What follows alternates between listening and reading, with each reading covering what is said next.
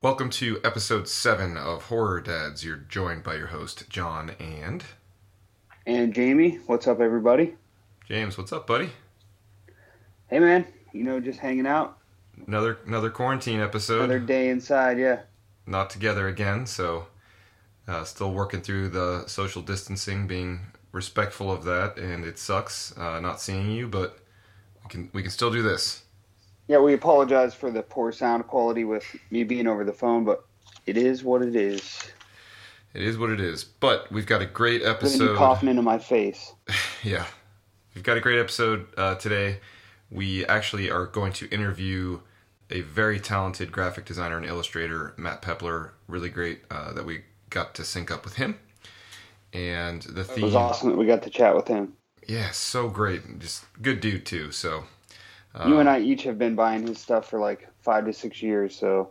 Yeah, and we hit that to... It was really cool to get to fanboy out with him a little bit. Yeah, and uh, a little giveaway game we're going to do. We're going to post this on social, but to to try and inspire people to make sure they get their ass over to his online store at m pepler dot com is we are going to do a social media raffle, and we're going to post something, and the first person to respond to that post is going to get a free print, compliments of us, and the third It'll person... It'll be our first giveaway. Yeah, first giveaway. So the first and the third uh, people to respond to the post are going to get a free print of your choosing, um, and they're these nice little twelve by eighteen travel posters, and uh, you can pick it out from his store, and we'll ship it over to you, and it'll get you get you shopping, and hopefully others will do the same. Awesome. So, Jamie, the focus of this episode, we I think we did a good job of making sure that we stuck to to the theme on this one, which is great, and we really focus on horror, location, Locations. yeah, setting, ge- yeah, setting, geography. Uh, so it was a lot of fun. I'm excited about this topic. Yeah. We so we hit it a little in the episode, but any specific ones, your, like your favorite horror settings of sorts that you uh, that you feel like yeah, you, I mean, you want to touch on a little uh, bit? I love the suburbs. Uh, camps, yeah. Obviously. Cabins. Uh, one of my favorites is malls. Shopping mall, obviously. Uh, Night of the Comet has that amazing mall. Yeah, I mean. Um, I like how I go right to, like, Night of the Comet. I mean, that's a great movie. Uh, If you're wearing Ray-Bans so and uh, being a, a teenage prick, that's... Just playing arcade games all day long. Yeah. Um, university setting is always a favorite. Scream two, yeah. Urban Legend. Oh, dude. Like, some of my favorites are that setting.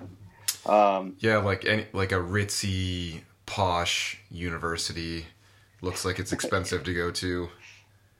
Oh, Urban Legend, that looks like... That's the most ridiculous college. It's so great, the atmosphere of that. Asylums are always fucking creepy, too. Yeah. Like Session nine, oh, goddamn. That's a great movie. Very underrated, I think. Session nine, that is. So I'm yeah. with you. I'm with you, especially on the suburb thing, and really anything associated with a suburb. Uh, so oftentimes that'll be things like schools, because most of the time people live in schools, or in suburbs for the schools, and... Uh, you know, we, we touch on our love of, of grocery store-themed horror. Um, we just love them. I'm watching The Fog right now, and this dude is in here sweeping in the beginning, drinking orange juice. Oh, that little shop. Yeah. And just like the guy in Friday the thirteenth there Part too. three. Oh, love it. Get me there. I'll be... Give me a store, and I'm going to work there. I'll be mopping that floor. So, yeah, I'm with you on that. So I guess in, in that vein, what are you watching right now? Well, this is not in that vein at all, actually. actually. I'm rewatching through uh, the Scream T V series. Oh, nice. Which is a favorite of yours and mine every year to hit up. Yeah, I just wrapped up. So I just we talked started. about that last last episode, so you're you're jumping back in. Yeah, I just dove in. I'm sitting there with my uh, with my iPad on the other day, just like doing something else, watching it. And my yeah. wife walks in and she's like, "Uh, what are you watching over there, bud?" Uh, Scream. She was like, "Oh, it sounded very C W." Watching uh, like, Vampire Diaries jarring. or yeah. uh, Gilmore yeah, exactly. Girls. Yeah. yeah. um, but yeah, I mean, once you once you get in there, once the killings start, I think it's a great show. So yeah, Fa- obviously, real the quick, season is favorite better, favorite character.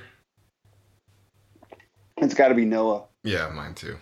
He's great. You know, the Randy type dude, like who's like everyone he has a lot else. of heart yeah. and comedic value to it. Yep. So I've been watching. Th- speaking of T V series, I've been watching through X-Files again. Uh, yeah. Just recently watched The Fly again. Forgot how much I love. Oh, that Starz app. I just yeah. watched that recently as well. That movie's gross. Oh, dude, it's so gross. The body horror in that. Yeah. Classic Cronenberg. Yeah. I mean, it's great. I love the movie and I love Jeff Goldblum, but oof. Well, he um, kills it in that movie, man. I hadn't seen it in so long, so it was yeah. like the first time I saw it. I don't know. He, but, he's just a great actor, and they really the the the boyfriend character, um, the like anti-hero douche with the beard. Yeah, like yeah. that guy's so hateable, and and you really feel for and like the Jeff Goldblum character. It's just it's great. Uh, but I've hit Salem's Lot. I bought that steelbook recently. Oh yeah. The original When a Stranger Calls. I posted on Instagram about that. Um, so that's what I've been hitting up. Well, so you had a little family antic about, about my sister walking in on you watching uh, C W mm-hmm. porn or whatever. Um, I have a pretty funny one that occurred this past Saturday where I walked into the bathroom and my wife was like cleaning the sink or something, and uh, she said, "Hey, you want to check this out?" And she reached under the sink and pulled out what looked like a very top secret envelope from a Russian spy. Okay. And I was very enamored, as you'd imagine, on what the fuck it could be. As and, I am as well. Yeah. So she pull, she pulls out this bag and she said, "I'm going to put on a mask." And I was like, "Oh, I like horror movies and masks." So it's this like facial cleansing mask. And she pulls it out of the bag, and it legitimately looked like a piece of human skin was bundled up and Ugh. folded into a bag. So she drapes it on her face. She looks just like Leatherface and Dwight Schrute from that episode of The Office. Like Missus Doubtfire. Yes. It's a run by Fruity. So she smear she put she like puts this thing on her face, walks out, and you know, as I'm going to be thirty-three in a couple weeks, I was pretty uh, scared by the way this looked, so you can imagine how the two-year-old responded. So Luna, like, went batshit, just crying hysterically. She was running around. She kept running up to me, hugging me, saying, "Mommy, mommy's scary, mommy's scary," the all morning. And then Brittany took it off immediately because she, the response was what it was, and uh, it just it went on for the day, and it was pretty pretty enjoyable. She was probably embarrassed. Yeah. All right, let's jump. So, given that we interview a designer on this episode, and it's such a critical point of our show, we always talk about horror merch that we like. I think we'd be remiss if we didn't mention a few of our favorites, even though we do kind of on, on the reg, but just a couple quick call-outs. Matt Pepler, obviously, for me. Of graphic designers? Yeah. Yeah. Graphic designers we really like. So Matt Pepler, obviously a huge one. Um, Matt Tobin, too. Uh, a lot might not know him. He he doesn't do as much, you know, stuff that every uh, average human being buys, but he is a wonderful fucking artist, both graphically and musically. Um, I love his shit. Yeah, just... That yeah. I honestly feel like that dude is my spirit animal in life. He's just, his interests are mine, and all of his artwork's great. So if you haven't checked out his stuff, definitely check it out. Um, and then Ghoulish Gary Pullen, uh, he he does tons of artwork for all all different walks of, of stuff, and does a lot of the Waxwork Records, and he also has prints and T-shirts. Uh, so he's great. And then if we didn't mention him, Aaron Crawford from Cavity Colors is the reason that we live. So, um, huge inspiration for us. But, Jamie, you got anyone I, I missed? I mean, mine would per- pretty much be all the same. Um, if I had to add one, it would be Austin Pardon for sure. That guy is great. Love everything he puts out. Every time I see something, it's something that I want to tattoo onto my body. Um, You'd have so like, the you know, most he's got orange that and uh, orange, like muted orange and like yellow and green. Yeah, yeah. That's the best way I can describe his artwork is like autumn. You know, just like an autumn in the seventies or something. Such a great feel to everything he does. So if you've not checked him out, Austin Pardon, great stuff. Yeah, if you love Halloween and haven't, if you don't follow him on Instagram, get on it. What are you wearing right now? Oh, I have Let's Get Spooky. You got the, L- the L G S, version. The O G on, huh? No, not... Oh, no, you well, have the purple variant, right? Yeah, yeah, yeah, yeah. I have the O G. I had that one on uh, earlier when I was Were digging oh. a, a bush out of my front yard, but I actually have on a local artist, so it's not a horror-specific theme. And I wouldn't say this dude's a horror designer, but he definitely does dark stuff, and he's really great. And he's local to Youngstown, uh, but his name is David Slobodnik, I believe. And he does a lot of prints and uh, T-shirt designs and stuff. And he actually does a lot of stuff for one of our favorite breweries uh, locally, uh, Noble Creature. Oh, and, yeah? Yeah. He, he's he's really very talented illustrator, so um, got one of his designs on.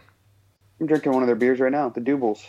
Oh, dude. I went and uh, picked up a, a stack of uh, beers couple last Friday, Friday before last. Yeah. So, yeah. They've been canning all that shit up, so it's good. Yeah, it's good. So, so I had a... Good. Uh, fun idea to do with the themes, with the settings. I thought maybe we could do like uh, pick a killer, pick a scene.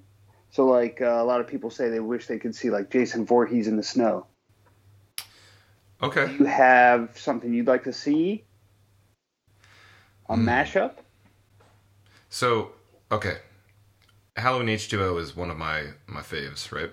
Mm-hmm. So, if I could have Michael Myers at the campus in Urban Legend, I would be very pleased by what would outcome. Michael Myers on campus. Yeah. Yeah, because, like you know, it's kind of the prep school vibe in H two O, so I'd like, I'd like to get him to, call, to college. I like it. What about you, man? He comes on some sort of like student assistance program. Yeah. A criminal uh, reformation can't program. Keep his attitude under control. He's like snapping pencils in class and causing a fucking ruckus. But he gets like an he's like the best student in the uh, mask making class. Yeah. You have um, a, I, a mashup? Yeah, I was thinking. Um, I guess ours are pretty generic, really. Next time, maybe we should do this again and put more thought into it, but I was just thinking, like, uh, Jason Voorhees in a mall. Like, essentially, like, Fast Times at Ridgemont High with Jason Voorhees in the mix. Just hanging out. Yeah, I feel like I would love that. Well, you know what? Oh, God. Realistically, so. More cheese fries. Well, speaking, speaking of setting and place and, you know, just horror geography, I do find myself gazing at movies sometimes and wondering like, oh, I would love this so much if it were a horror film, but and it's typically because it takes place in just a time that I love. So yeah, no, we have to do a uh, episode based on movies that should have been or could have been horror films for sure. Yeah, we've got a lot of great content coming up. So oh yeah. All right, before we jump into the interview with Matt, last thing. What have you been buying recently? So you and I both uh, were a little bit tipsy the other night. Just chat on the phone. We were drinking too many. Yeah, we just started chatting. Two girls um, chatting, you know. Two girls chatting. Horror babes. Um, so we each bought a couple movies. I think I just bought one. You bought like five. I got three. Um, I'll tell you what they but are. But I bought, sticking with my grimy city theme, I bought Maniac Cop on Blu-ray. Oh, nice. Pumped about it from Synapse Films, yeah. Yeah. So they've got a pretty mondo sale on um, Scream Factory right now. So I took advantage of that. I snagged uh, the recent release of April Fool's Day. Everyone's been talking about. Oh, nice. Jamie, yeah. You have it, uh, and I have watched it a bunch of times. I think it's on Stars right now. And I also... Did grabbed... you get it yet? Did it come in the mail today? It did not, no. I actually was waiting outside, like my feet hanging. Oh, you over. Ordered yours from Scream Factory directly, correct? Yes, yeah. Yeah, I did Amazon, probably the shittier way to do it. Yeah, yeah. But I, mean, but I have my movie right now, and you do not. Well, I have The Fog. I've only seen it nine hundred six times, so... Uh, I also bought The Burbs. The, oh, uh, nice. That... It's like my seventh copy of the movie, so Brittany's going to be pumped. How much did that Blu-ray run you? Um, I mean, they were really inexpensive, c- comparatively speaking, you know. The so, Burbs is probably the cheapest, right? Like fifteen bucks? Yeah, m- maybe. I don't know. Gotta gotta look at the invoice. invoice. Um, so, grabbed April Fool's Day of The Burbs, and then the final one I got was The Burning, which I... I oh. I know. I don't have it, and I... I can't believe you don't own it. The reason I don't own it is because I'd be at your house probably tonight fucking watching it because you have it, yeah. And that's one of Damn our yeah. entry to summer horror films, of course. Um, oh, we would always watch that like right about like this past weekend. Yeah. It was like yeah. sixty-five and sunny on Saturday. That would have been the day. Right when you bought it. Yeah, that makes sense. We would have grilled and played catch in the backyard. Yeah. Made it look right, like so we were doing work. Yeah. The Burbs. Burbs, April the Fool's Burning. Day, The Burning. April. Dude, that's a great, great haul there. And I and got Maniac Cop. Any other merch you've been picking up? Got a divorce when my wife sees all the Blu-rays arrive. Yeah. seventy bucks on Blu-rays? It wasn't that much. Um, that's it, man. I think I think we're ready to jump in. I got. Wait, I'm sorry. Well, real quick, I got a little Easter haul. My wife loves to buy oh, shit, gifts man. and presents for every any fucking holiday. holiday. Oh, hey, it's uh, North Star Day. I got you uh, your favorite right. Cosmo T-shirt. Yeah. So she got me an Easter basket with I had like the Fright Rags Halloween three socks, um, and the, the sock thing. Like that's my first pair of horror themed socks because I just it's the one thing that I have chosen not to waste my money on collecting, that and V H S's. Yeah. Because I feel like once you get going, like, and the socks are a little bit like twelve bucks for a pair of socks. I don't yeah. know about that. But now but you anyways, got them. I got those socks. Them. I love them. I love them. Uh, not not to talk shit all over the sock industry, but um, and then also I got the Halloween H two O pocket tee tucked away in my Easter basket oh, from Cavity Colors, of course. Great one. I love those pocket tees. They're just so simple and clean and great they fit, little design. They fit well. Yeah, they do. And then uh, we both have the yeah, I know what you did last summer one. Oh, dude. Right? With the hook? Had that on yesterday. Sure do. Yeah. So that's what I've been buying.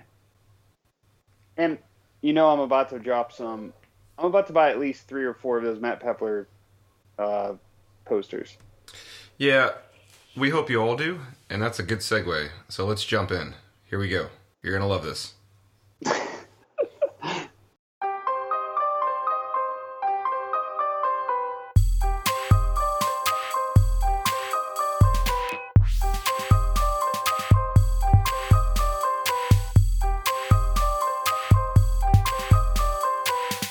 Okay, welcome to episode seven of Horror Dads. Uh, today is a very, very exciting episode. We're going to cover... So uh, excited. Yeah, oh, shit.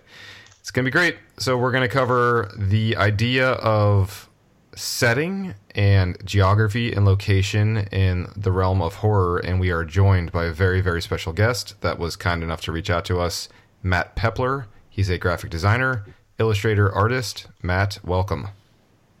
Thanks Matt, for having up, buddy? me. Hi. Thank you for joining us, man. Like, I, we are so excited to have you, man. Thank you, guys. I really appreciate it. We're gonna. Fan- I'm happy to be here. Yeah, thank you. We're gonna fanboy out a little bit because uh, I think a couple times in, in talking to a friend aside from this, um, he he reached out and said, "Hey, you know what's what's coming up next? What are you guys gonna cover?" And I said, "Oh, we're gonna actually interview a." A, uh, a a graphic designer because it's such a, a a large portion of our show and we're really excited, blah blah blah. And he goes, "Oh, is it going to be Matt Pepler?" And I was like, who?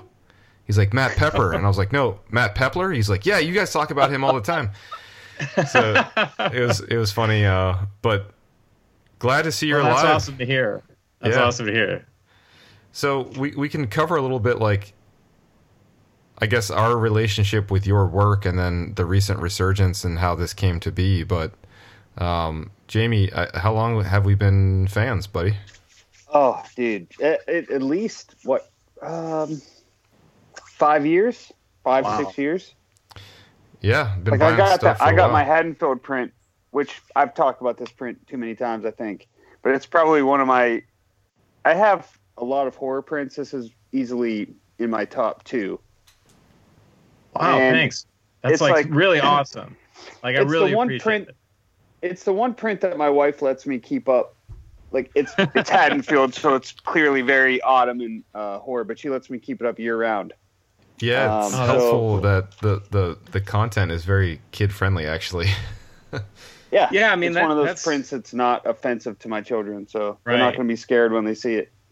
Yeah, it, I mean, that's like part of a lot of the stuff I design is um, having it like be able to hide out in the or hide in the open, so to speak. You know, like if you know what it's about, what it's referencing, um, it's like a you, you like you're in on it. Um, almost kind of like a joke, but not really. But then, uh, um, but if you know, or if you don't know what the content is relating to the artwork, it just seems like it's a nice travel poster, some nice scenery. So yeah, I mean that's intentional. so, yeah, like well, your, works your out, Amity man. Island poster is like somebody might just think that's a cool like tourist spot. Exactly. You know? Yep. And every time you look at it on the wall too, you're like, it's it's like a it's an old friend or a comfortable shirt, and you're like, yeah, no, I know what that is, and that's all that fucking matters because I love this. Yeah, we're gonna cover a lot of great stuff uh, tonight. We're gonna plug a lot of your work. We're gonna talk about a lot of your inspirations and whatnot. But just a quick overview of the format of the episodes. We we sort of mutually between the three of us decided to land upon the idea of setting and location and geography and horror.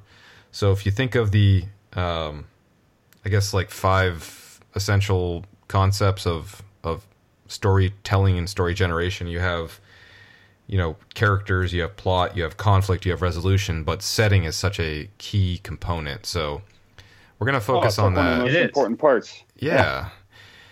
And it's, it, it, it's going to be fun. And we're going to talk about, uh, three of your, your, your favorite inspirations, and, and Jamie and I will weigh in on those films as well. Um, yeah, with our guests, we always do a top three favorite movies related to the topic. So of course we'll do that a little bit later.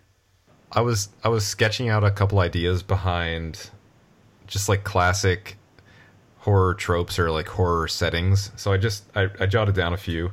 I had cabins, I had dorms, Jamie, for you, and I had I had grocery stores because we fucking love movies that take place in mm. grocery stores.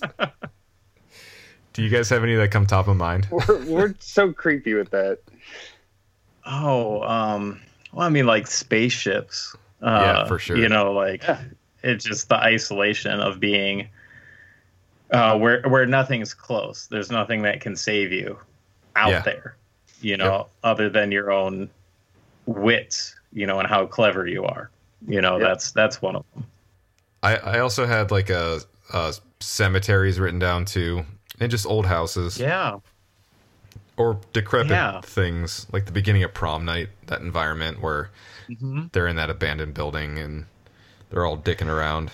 I just, I remember yeah. that kind of thing as a kid. I've been really, I don't know why, but for some reason I've been really into like eighties New York City sleaze as of late.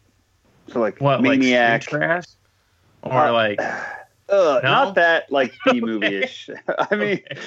but like uh, like Maniac. I just watched a movie called Fear City the other day. I, I don't uh, think I've heard of that one. With Tom Bergeron, I, the dude from like either. Major League, the catcher really? from Major League. You know what I'm okay. talking about? Yeah.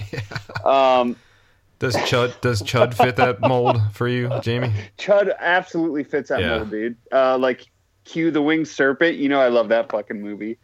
Um, so yes, just shit do. like that I've been really into for, I don't know why, but recently it's like, just give me all the eighties sleaze you can give me. There's something about like eighties horror though.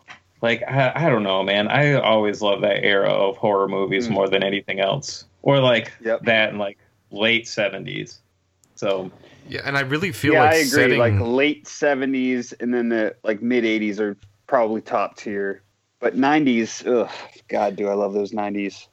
It, it's it's weird though because I feel like now so few movies, horror films, like current ones.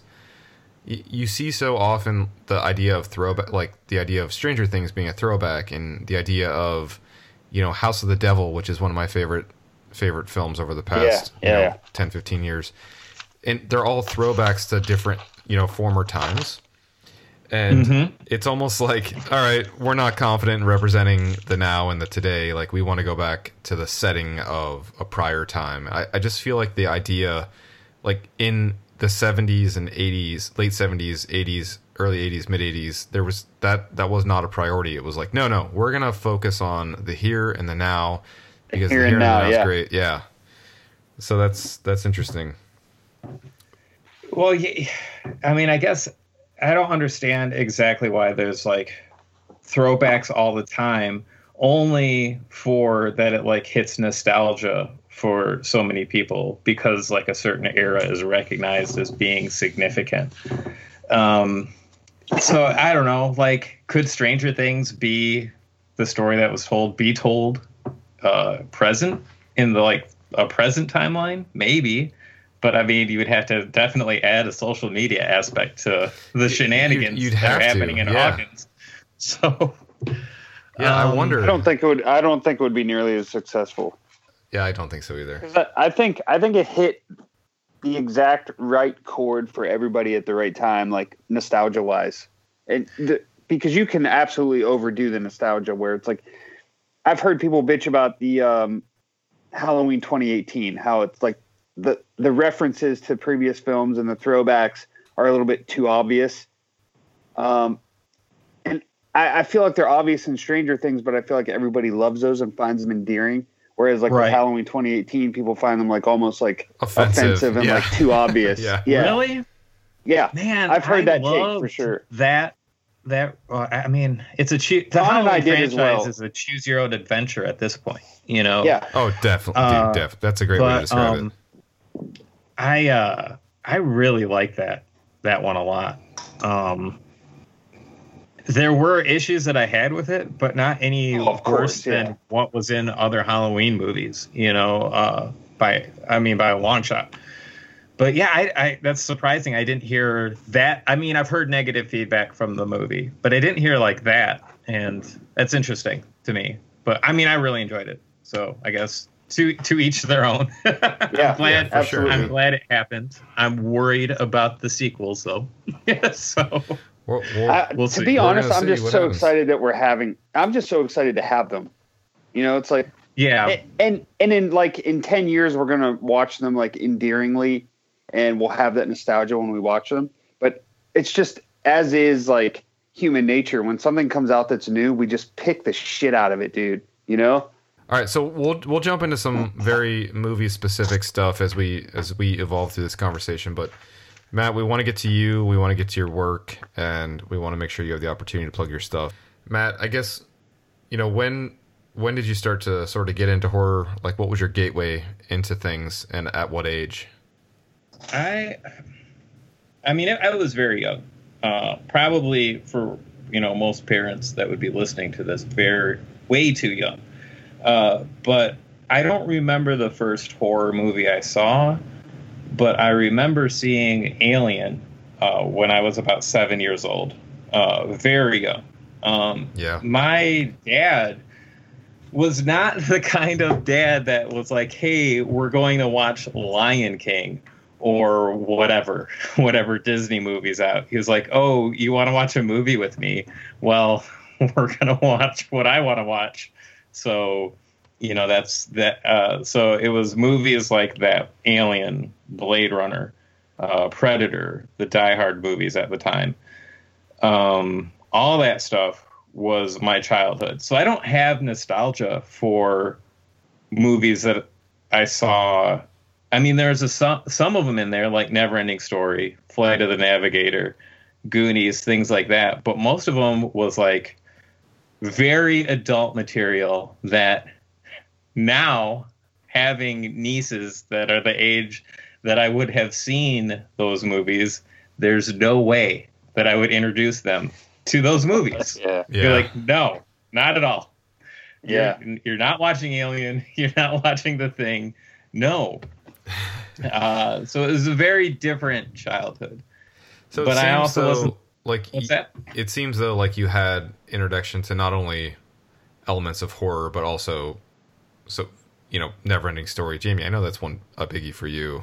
That's oh, dude. That's yeah. fantasy, you know, and and the sci-fi elements of, of you know, you you mentioned Alien and The Thing. There's certainly a deep sci-fi element there, and I I think the relationship between sci-fi and, and horror and fantasy and a lot of what you do, as, as well as a lot of what we're going to discuss tonight, like that's a that's a very real, uh, intense relationship for sure. And, and that's a that's a side of horror. You know, like that's kind of what got me into horror was kind of that dark side of those fantasy films, you know?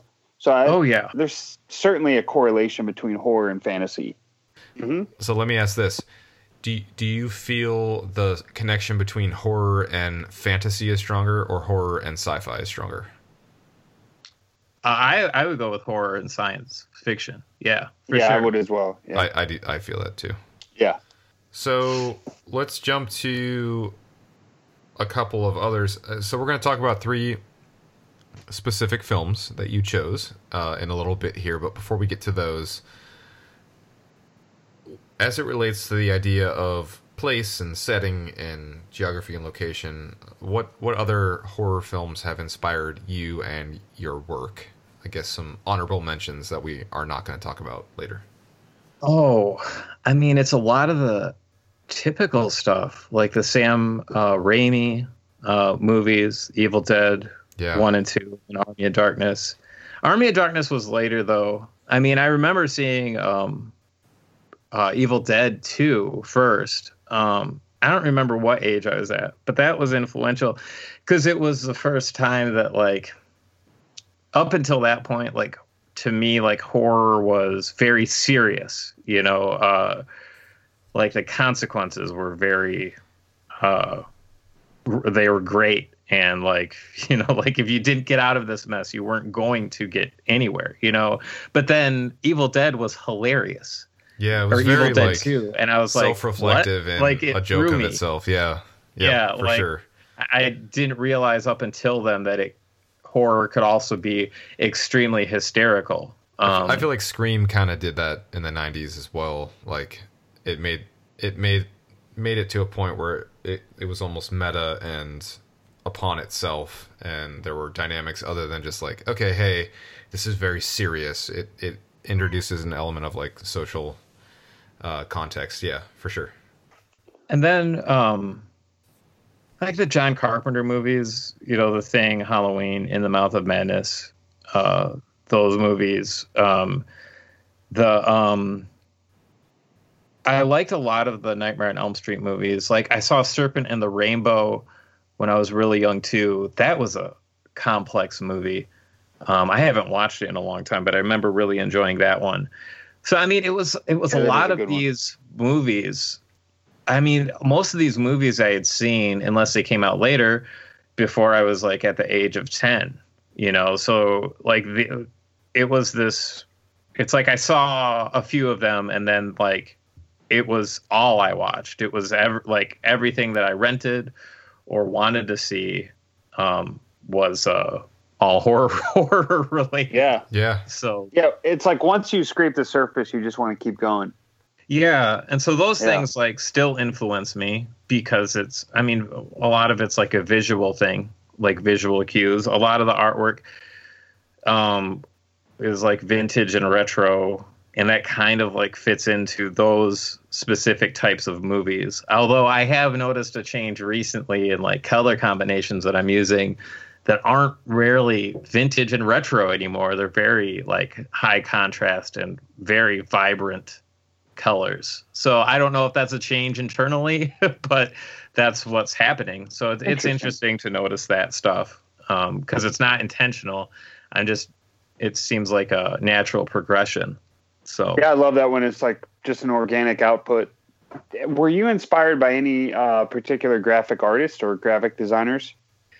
It's weird. Um, even to this day, like I don't look at other people's artwork um, because for me, it actually doesn't sound weird. I, I totally get that.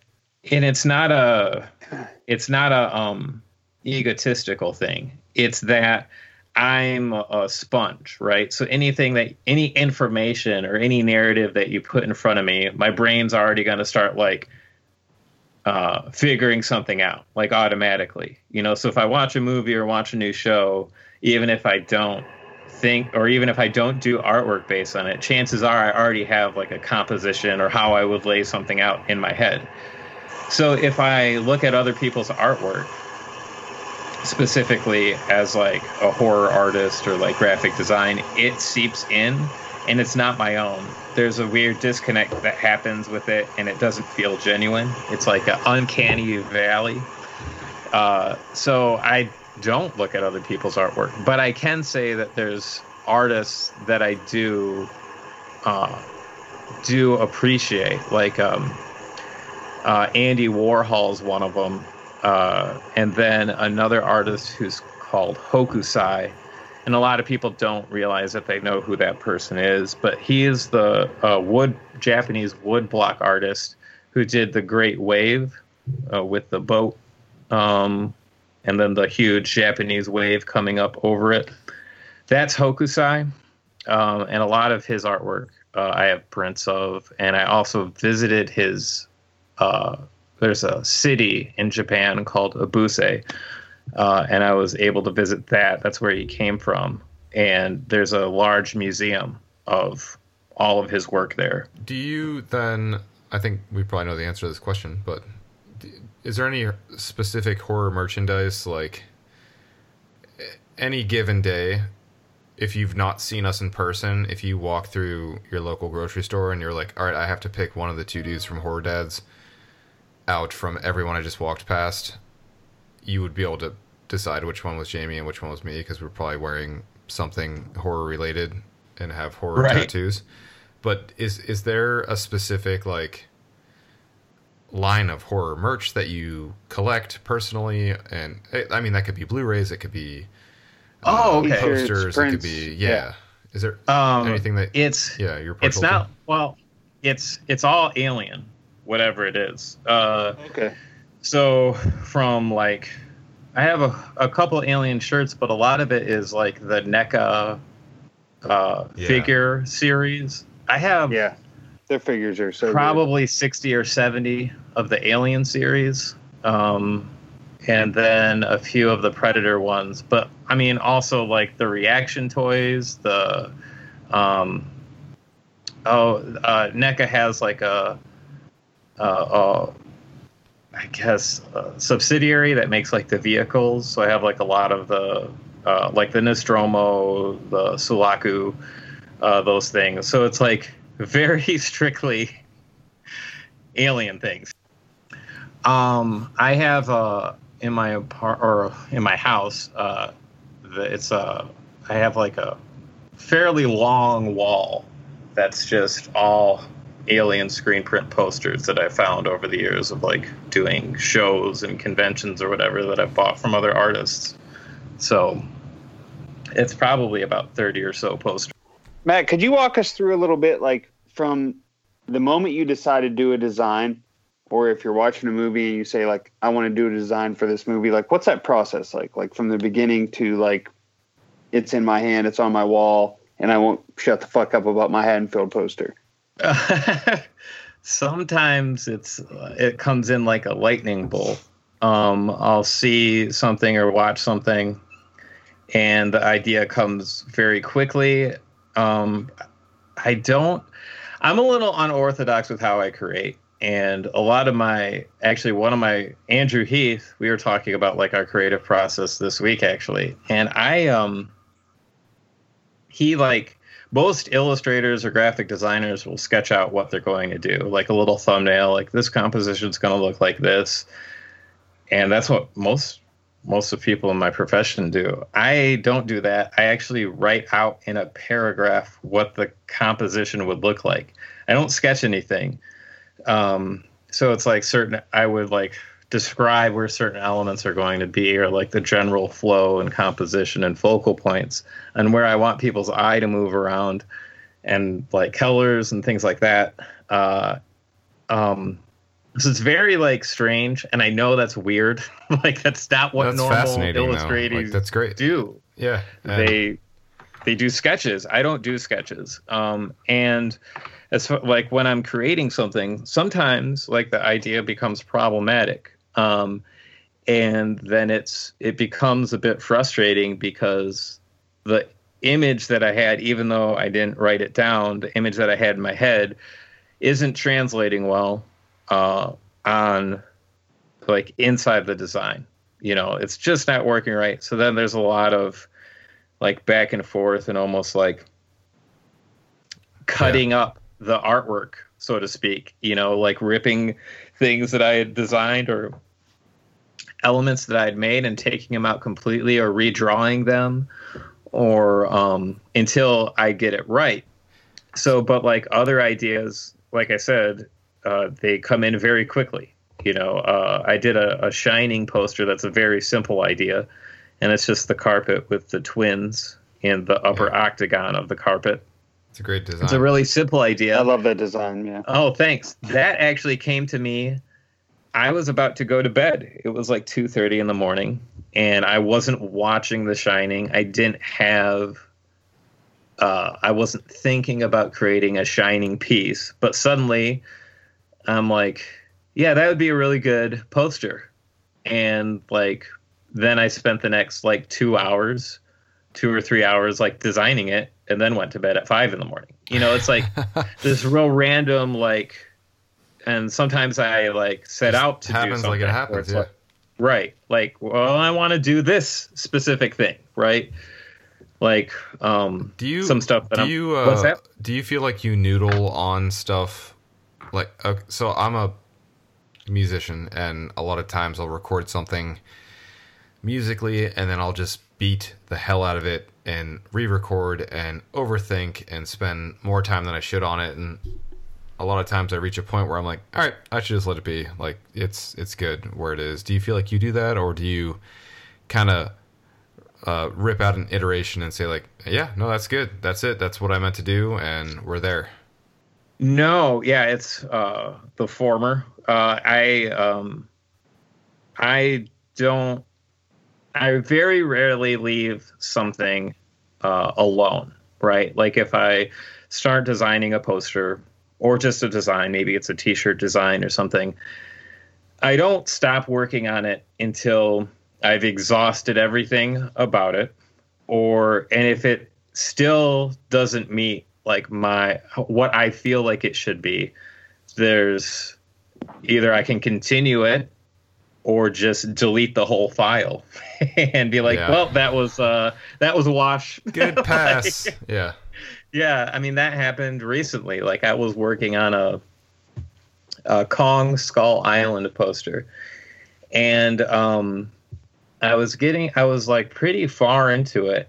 And I was like, yeah, this is turning out really well. I really like the composition. And, but it, like, there just needed some added element. And so then I was like looking online, and I was like, wow, I just remade the entire movie poster. like yeah. it looked, I mean, that wasn't my intention. And I didn't look up like the movie poster, but it was probably like deep down in my subconscious. Somewhere, and it yeah. was like, And I, it was like the same exact colors, the fades, like where the islands were placed. I was like, all right, we're deleting this. This is, I'm not putting this one out, because then it's like people are going to be like, even though it was pretty, I can say it was a parallel idea to an audience. It would be like, he ripped it off. Yeah. You know, and it's like, I don't want to do that. So that was like twenty hours. like, down the drain, but I was like, ah, whatever. So in that in that same interest, all right, so this is a fun question.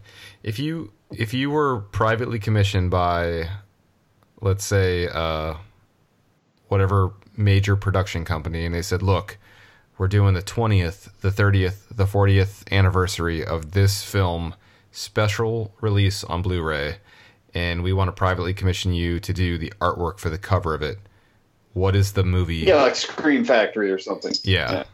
What, what I would movie say it would, would have pick? to be The Thing. Yeah. Um, yeah, I mean, that's that is my favorite movie of all time. Is um, it really?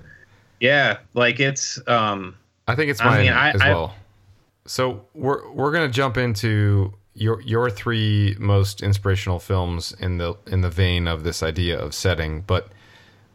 Before we do that, we just want to give you an opportunity to kind of like plug your stuff. So where can people find your work?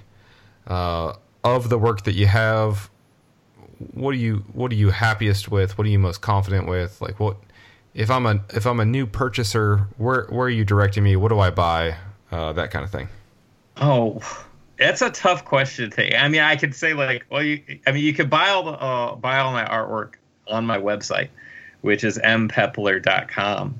But as far as like what I'm, I'm most proud of, it's always a difficult question to answer because, or what I like the most is because I'm always trying to evolve and get better at what I'm doing. So, um, I mean, I always think like my best work is the stuff that I've most recently made, you know, because the, I don't, it's very, very rarely that I go back and try to redo something and update it, you know. So it's like there's posters that I'm extremely proud of, like the Haddonfield one, Amity Island, Camp Crystal Lake. Um, for many reasons, I'm very proud of those. Like that got me, those three posters in particular, like made a career for me. Uh, but um, as far as like, would I make the same choices looking like what I do now compared to making those then, I don't think I would make the same choices. But like that stuff was, I mean, like before Haddon, before I made the Haddonfield one, I had like sixty followers on Instagram, and I had been on there for like six months. And then like, I was like, oh, I made this, you know, like I, I'm pretty awkward about posting anyways. Like I, I spend like, what's a good sentence? Like, I don't know. like, I, I made this thing. Enjoy it, right? Yeah. Uh, Please buy. And, uh, it's good.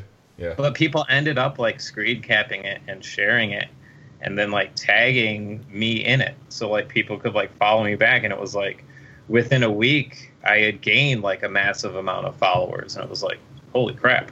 You know, that's, that's goes, significant. Yeah. We're going to jump into the three movies. But before we do that, I just wanted to know if you had any uh, good stories about the convention circuit. Well, yeah.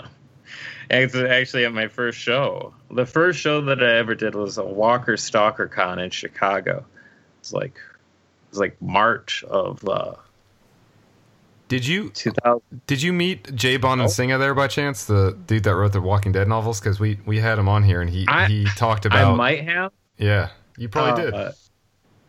Um, but like, okay, all right. So I get there and I'm, I'm not very good in like impromptu, like social stuff. Right. So I'm like yeah. stressing out about, um, like doing a show just because there's like a ton of people around. It's not that I'm antisocial. It's just, I get nervous and I get like a little awkward and I naturally fixate on things. Right. Like, that's kind of like what my career is about, right? Like I have to fixate stuff on stuff all the time, try to have control over something. And it's like, you know, now, um, you know, in Chicago, which is, you know, four and a half hour drive, like not, don't know the area, you know, just like so many things that are just adding to my normal stress area or stress level. So I have like all my stuff finally set up. So this is like Friday afternoon. The show's not going to open up until like another couple hours.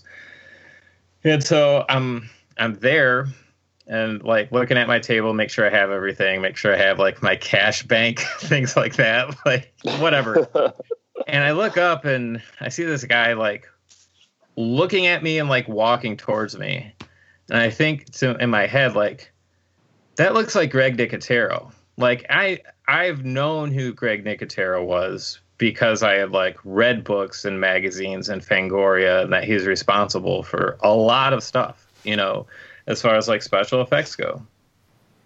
And he gets closer and he like, he's like, hey, how are you doing? I'm like, and for the first time, like, this is so stupid. Uh, you know how like you think of something to say in your brain before you actually say it, right? Like you're thinking and then saying it. It's like very quickly, but that's usually what happens. So I'm, but that's, I say in my head, holy shit, you're Greg Nicotero. But that's not what happened. That's just like what I said. And he looks at me like I'm an idiot, right? Like, like he's like, yeah, yeah, I am. And he, we end up like talking for like about twenty minutes. And I'm just like, what the hell? And then all of a sudden behind him are like the rest of K and B F X, like everyone else involved in K and B F X. I'm like, this is crazy. That's awesome. Um, and so then like, it was like, I don't even remember what we talked about, to be honest with you, because it was just like, okay, well, it was nice meeting you. I'm like, hi, yeah, it was very nice meeting you too. And I'm just like, I hope I didn't sound like an idiot. You know, like I really don't remember what we talked about the first. And then Sunday, it was like the end of the show. I don't know. It's getting closer to when it would close. And he comes back up and he's like, hey man, I really like your artwork. Uh, and he ends up purchasing like, the Night of Living Dead, Dawn of the Dead, and Day of the Dead posters that I had oh, at the man. time. And then it's like, I'm like, wow, that's crazy. That's crazy to me, where it's like the first show, it's like he's a childhood hero. You know, like yeah. I knew who he was, you know, before like the internet was around, before you could sure. actually like Google who these people were. And then um, I get a, a message through Instagram from Greg Nicotero. It's like, I've got them hung up in my office. I love these. I'm like, Jesus Christ. It's such a so cool apparently I wasn't that big of an idiot. He bought my artwork and then was nice enough to send me a photo of them hung up. So apparently I did okay. So let's let's go ahead and, and hit your, your top three here. Uh, let's so, get into it. And we are going to go chronologically, and we're going to start with one of the more famous famous horror films of all time, which we've already mentioned, which is Halloween, nineteen seventy-eight, directed by John Carpenter.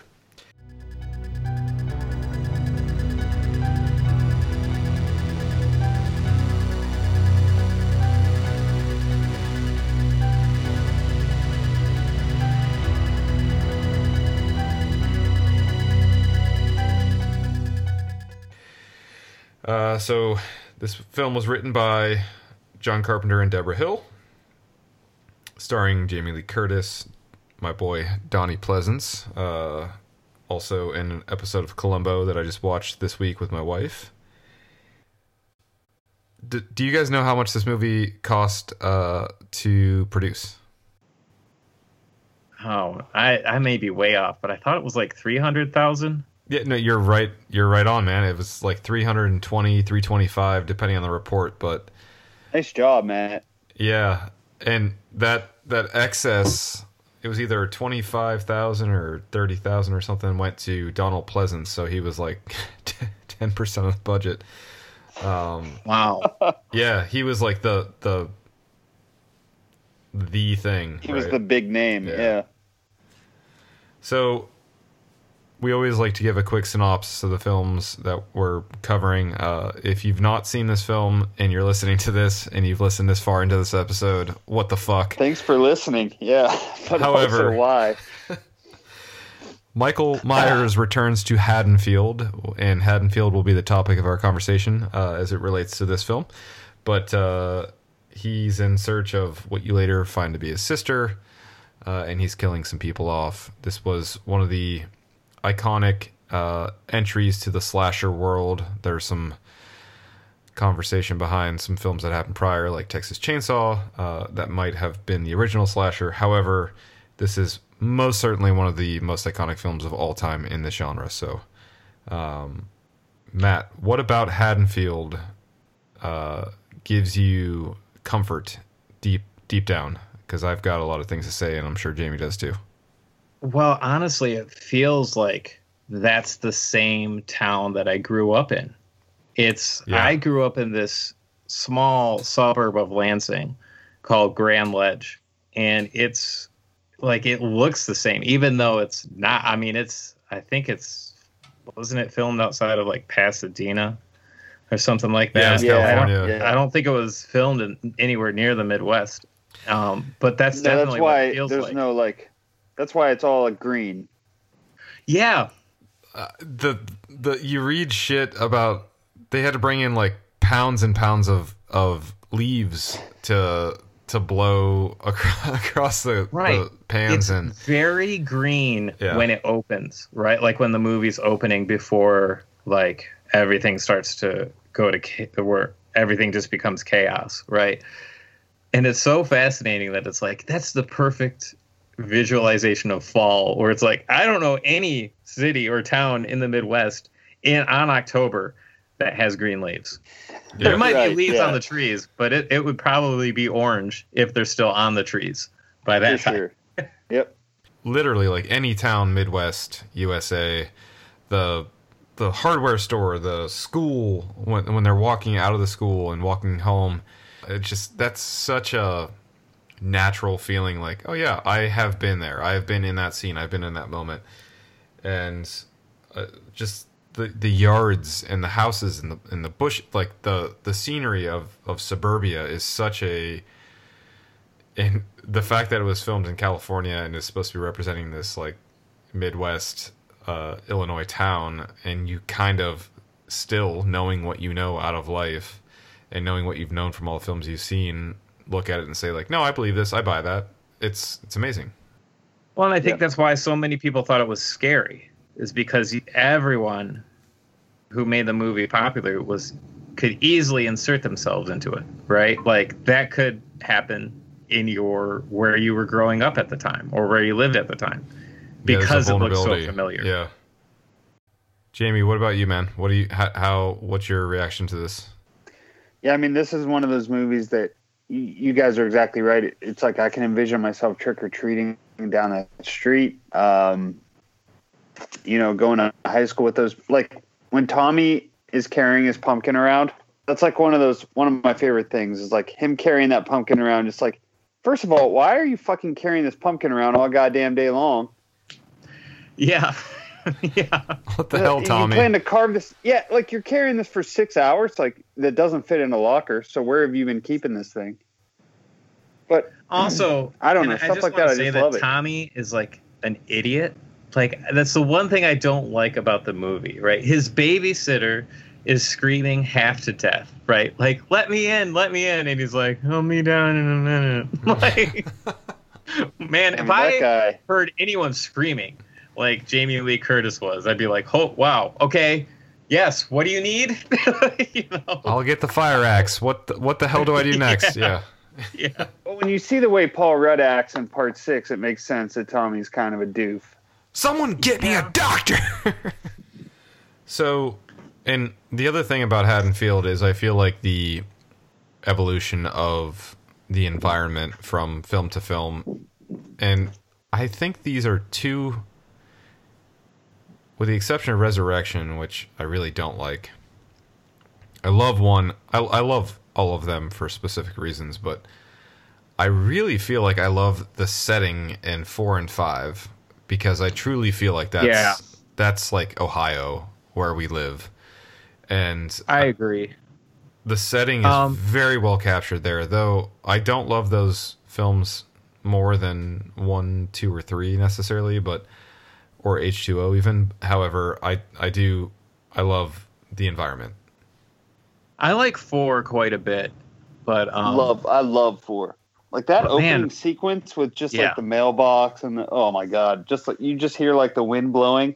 God well, damn. Well, it's, it's one of those things where it's like with those, as they went on, you know, uh, it, you put that movie in and you like remember what like October smells like in the Midwest. Exactly, man. Yep. Like the pump, like the, uh, you know, I have like friends that don't live in the Midwest, or maybe they're just not big into Halloween, but it's like, they don't know, like they don't, I was talking to them about it and I was like, yeah, it makes me think of like the smell of burning pumpkins. right? Like, and they're like, what does that smell like? I'm like, you don't, you don't know what that smells like? Like, I feel like most people in the Midwest would be able to answer that, where it's like, you know, the candle and the jack-o'-lantern, it has like this distinct earthy smell to it. And those are like things that's like, especially like in four, that like those memories like pop back into your head when you're watching it. So it's very visceral, you know? Um, I have that in my brain right now as you're describing it, man. I truly it's, do. Yeah. Let's go to the next, because I because I feel like Matt's going to really want to talk about this one.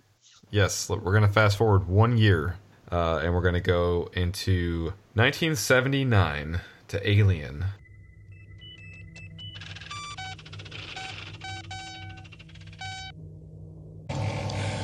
Danger. The emergency destruct system is now activated. The ship will detonate in T minus ten minutes.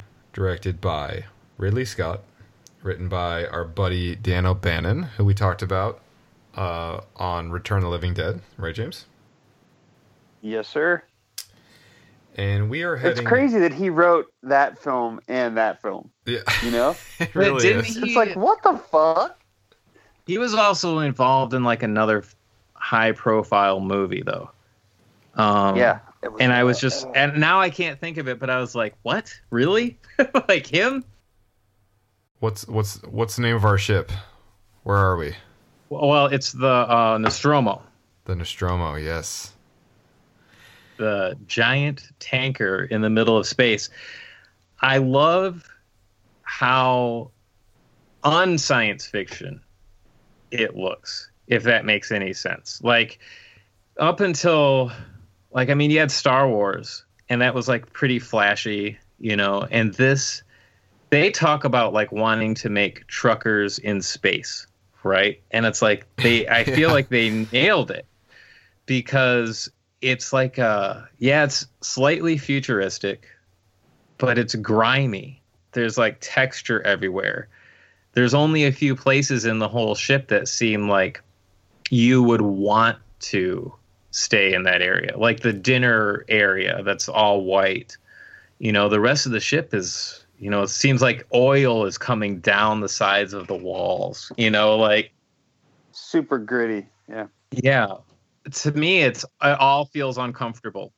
Like every place, whether it's inside the Nostromo or on L V four twenty-six, every place is uncomfortable, right? Like, in the ship, it's hot, it's miserable. Like every shot you see people sweating, you know. Uh, then you go down to the planet, there's basically no atmosphere. Like a storm is going on that's shooting gravel everywhere. And then their only place out of that storm is inside an alien vessel, right? Yeah, like, it's, it's there's no break. The entire thing is claustrophobic, yeah. And I think the the next film we're going to talk about ha- has a ton of elements that are similar, and I really truly feel that that's part of the shtick of this, is like the idea of you are in what is referred to as space, right? Where there should right. be nothing but. However, your specific environment is is the antithesis of that. You're yeah. completely isolated, you're internalized. It truly feels like this coronavirus experience that we're all currently in, where you're you are you are your environment, truly. One thing I yes. love about Alien is the way that they they open too. Like they open like first yeah, we're yeah. in space, and then like they zoom, like they let you know right away, like this is gonna be a claustrophobic experience. Like They they start right into the ship. Their, they start yeah, showing you the yeah. Pods. They show you the the tight tunnels and, you know, hallways, and I don't know. I just I love that. I love that about it. And I think the coronavirus actually really helps. Like when I I, w- I watched it today, and it's like I feel like I can almost relate to, you know, like my kids are those goddamn xenomorphs. Like I don't know where they're gonna come from. Uh, what goddamn hole they're going to pop out of, but they're going to terrify me and, like, piss me off probably, so... When Sigourney Weaver's character is like, uh, we can't break quarantine. I can't let you in. And yeah, yeah, they're like, right. They're like, open the goddamn door, and she's like, and her That's demeanor during that whole it scene. Let him in. She's if so we calm. Break quarantine, we could all die. She's like, uh, yeah, um, I hear what you're saying. However, if you're in my position, uh, you would answer the same way, and I'm not going to let you in. But I honestly feel like if my wife goes to the grocery store and then comes back and coughs, I'm like, get out. Quarantine. Right.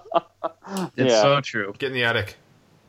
Um, yeah, I mean, the other things that I love about the how that movie looks is like the details everywhere, right? Um, like in a lot of science fiction movies that have to do with space, there's a lot of flat walls. They might be angular or something, but in every little area that you could possibly look, there's like something that you can look at where it's like, what is that? Like, what is that yeah. thing? You know, from like how the tunnels look going from room to room. It's just like there's details everywhere you look, you know, even when they're in the uh, derelict ship. Like, oh, in that ship. Jesus, yeah. Man. It's just everywhere. There's so much detail in there. Yeah. Yeah. And for the time frame when that was made, like, you know, like nowadays when you see it like in Prometheus, it's like, yeah, naturally. But for nineteen seventy-nine, for like that alien ship to be so grandiose and like, oh, God, so haunting. I fell into a black hole doing research on this film just because, again, of the three, this is the one I'd seen the least amount of times. But I didn't realize this, but the Nostromo concept, um, Joseph Conrad, who wrote a lot of post-colonial literature, he had a, a, a book that he wrote, I think, early nineteen hundreds, uh, called Nostromo. And the main character of this book was really a dominant force who was able to, like, really win people over and command scenarios and and ideas. However, he was unable to breach the idea of, like, classism and obtain control. And I, I really feel like that is the Sigourney Weaver character in this movie. I feel like uh, there are a lot of parallels there to that, and I and I, I think uh, I, I'm not sure the depth of Ridley Scott's intent on that, but it definitely seems like there's a relevancy there. Huh. Um, Ridley Scott's pretty intelligent, and I like how he draws parallels from uh, like history and other literature. I mean, you can see that in Prometheus and Covenant for sure. Um, you know, so it wouldn't surprise me that if that parallel is there for a reason. Sigourney Weaver's character was also supposed to be a man, um, so that could have had uh, an influence on some of the story if it was cast differently. Thank God she wasn't. Yeah. One of the top uh, survivor girls of all time, and she hit the front of the curve. All right, let's jump into our let's jump into our last film here, which I really want to spend a few few minutes talking about because I think this is my favorite movie. Maybe of all like time. A collective number one between all of us. Yeah, yeah, God. Um, but we're going to to our friend John Carpenter again with The Thing. We're not getting out of here alive, but neither's that thing. My God, what the hell happened here?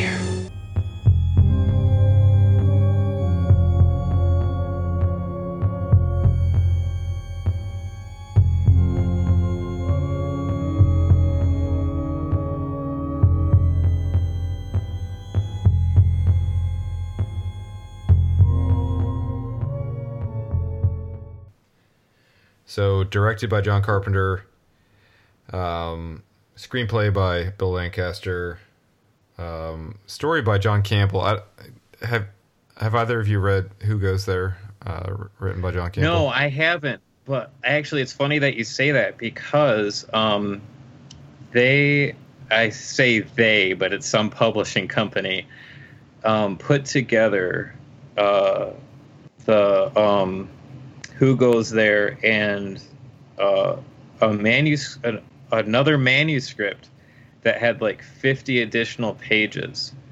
And um, they recently released it as like a full book that's more has to do more with what John Carpenter envisioned as the movie than what was in the original story.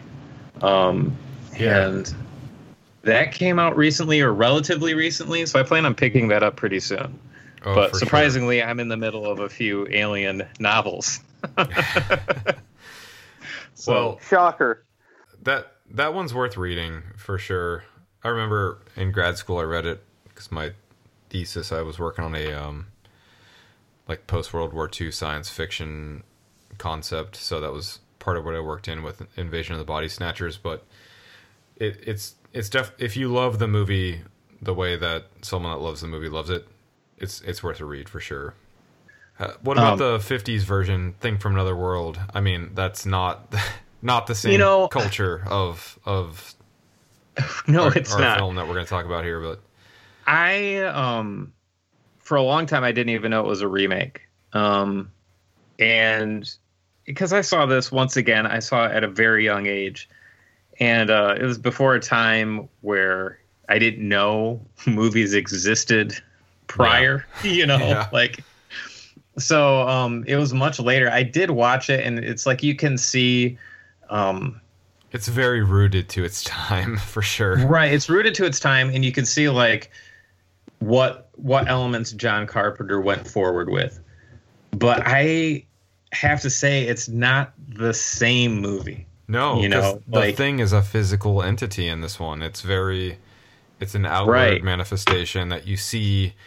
The eighty-two version... Um, that we're going to jump into here is definitely the one to watch if you've if you've not seen any of them and and you care to join. So, Kurt Russell, Wilford Brimley, uh, Keith David, just to name a few, bunch of others. Um, concept of this movie though is a research team in Antarctica is is uh, being kind of hunted by a shape shape shifting like alien of sorts um, that. kind of takes on the appearance of of of who it's hunting, so you you don't know if the folks around you are alien or real, and it takes place in Antarctica, and this you're in space almost, and it's like you have nothing but space around you, but you're in this environment where you're completely isolated, you're completely alone, and you're surrounded by people, and you're still alone. So John Carpenter leverages that idea over and over again through all that he does, and he does it so successfully in this film, and it's it's beautifully done. Oh, I love how this movie looks, uh, especially like especially when it becomes night, and then you see the flares that they use yeah. to like walk around to get from like one building to the other, and so you have around everyone it's like pitch blackness until they light a flare, and then it's like these pink hues, like so it's like around them it's white because of the snow, and then as the light from the flare goes out, it like goes from pink to like blue to blackness, you know. It's yeah. very like confining, you know, even when there's light you're still not safe, and just that color throughout the whole thing of these very dark and saturated blues uh it's something that I really appreciate. And but then the contrast of like these small colors here and there of like the whites and pinks, you know, it's very interesting um, to see that. Yeah, and beautifully filmed. Uh, Dean Cundey uh, did the director of photography on this. And Jamie, I feel recently we watched uh, a thing with him, an interview with him, and he was just talking about how hard it was to make the snow in this film looked like it had texture uh, rather than it just being like a oh, big yeah. block of white. Yeah. I mean, there's been so many iterations that have come in response to this. There's been that remake, that episode of X-Files, which I love so much, called Ice. I mean, The Faculty even has... Um, the blood testing scene. Yeah. Oh, God. Yeah. Do you guys have a favorite... Do you guys have a favorite scene from this movie? Oh yeah, I love it. I mean, the, I'm sure um, you do. Yeah. Well, I mean, the um, the uh, C P R scene with the chest paddles. You know. Uh, oh yeah, mine, that's mine. That's yeah. mine. Yeah. Yep. And they, they when his arms him. go in, and they just like yeah. yeah. And it's like chest just opens up. Oh, I love and, that. But then dude. It's like that's not even like where it ends. Like, and then right. they they that that thing jumps out of his chest and it's hanging from the ceiling and everyone's freaking out. And then they blast it with a a flamethrower, right? And then it's like, no, we're not done yet.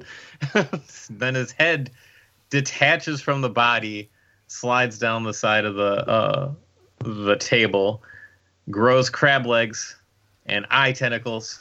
And then starts walking away. The old Norris and, spider. Yeah. yeah. And yeah. then, you know, the perfect line is, "Are you? You've got to be kidding me, yeah. right?" Because it's be like, "What? When is it over?" Fucking kidding me. Yeah. yeah. I love it.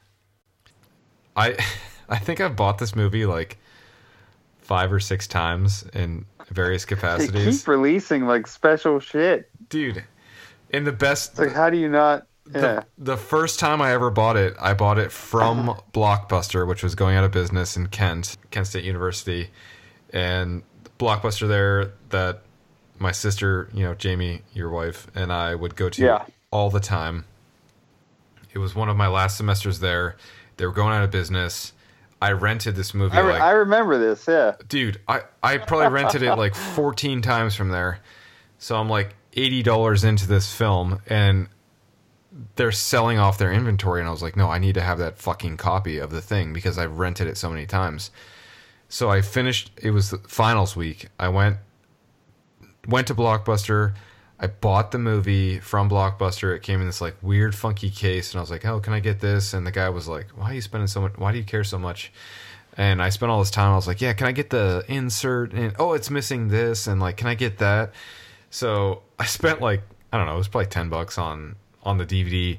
And then when I drove home, there was this like horrifying snowstorm that happened. And, you know, I live forty minutes away from Kent. So I drove home through this like really bad snowstorm, got home to the family. Jamie, you were uh, here at the house with my sister. And I remember we watched it that night, and it was just like, I, I have so many, every time I think of that movie, I think of it in that vein or another similar to that. And I just, I have so many deep, Deep tentacles in there.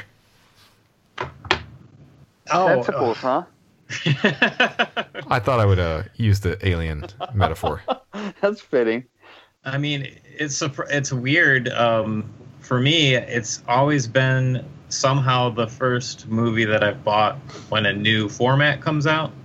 So it's like I had it on V H S, and then the first D V D I bought was the Thing Special Edition. It's like a two disc set that had like two or three commentary tracks. It had like uh, like an hour and a half long making of, like all this extra stuff. And then it was like the same thing with the when Blu-ray came out. Like they released a pretty crappy version, like almost immediately after Blu-ray came out. And then the Scream Factory one. I don't know if it's on four K yet, but I haven't started buying four K. So I, I Arrow, Arrow just released one not too long ago also. Oh, no kidding. Yeah, with different special features. So you have to buy both if you want both special features. Oh, wow. Yeah. Okay. Uh, one thing I can never get over is, like, I cannot imagine, like, me thinking all day long, like, can't wait to go play chess against a fucking yeah. Chessmaster three thousand, and then I find out some goddamn asshole poured his J and B into the like, main server. You poured your scotch in there? I had the whole goddamn thing, yeah. Cheat, cheating bitch or whatever. Yeah. Yeah. yeah. Like, what the? You just fried this whole machine for everybody because you're pissed off? I love you, Kurt, but come on, buddy. This uh, this whole movie, though, the idea of isolation in space is so prominent. Uh, even, even the hallways are filled with boxes and feel congested, you know? Right. Um, and all of the rooms just have so much stuff in them, and it, it's weird because it John, makes you... those hallways remind me, they remind me so much of like your old, your basement in your old house, like your storage room. Oh, dude. I feel like every hallway it, was that. Exactly that. Yes. Yeah. And you, you you feel like almost comforted and congested at the same time. Just even when they're all outside and they're around the uh, the flare at the same time, it, that even feels congested because they're standing like uh, shoulder to shoulder discussing, hey, how do we know who has this? Like, what's our next step? Right. Oh, do we need to go do the blood test? No one's alone, but everybody's alone, you know? And it's just, right. it's it's crazy. And it's it's so masterfully and beautifully done uh, every step of the way. Uh, I mean, e- like, even when they're outside, like, you don't see a, a horizon line, right? Like, you don't see, like, where no, the sun no would go end. Down. Yeah. You know, it's like, so anything could be out there, you know? Like, it's it's creepy. Like, you're in a on a continent, but no one's there, you know? And the people that were there brought a helicopter with a monster. You know, like. Yeah. All right, this has been really fun. So thank you, Matt. Uh, really appreciate you taking the time to come on here, man. And again, well, if thanks you just, for having. Yeah, just plug your stuff. Where can people find you? Uh, where can they buy your your artwork? And what's the best way to get in touch with you?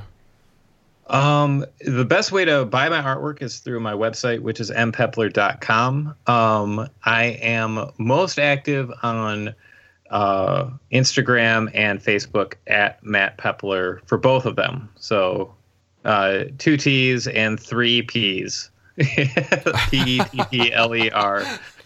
Yeah, and we'll have Perfect. to bring you back on. Maybe we'll do a, a watch through the thing or something fun like that. So thank you so much, oh, sure. man. Oh, sure. Really. Oh, thank you again.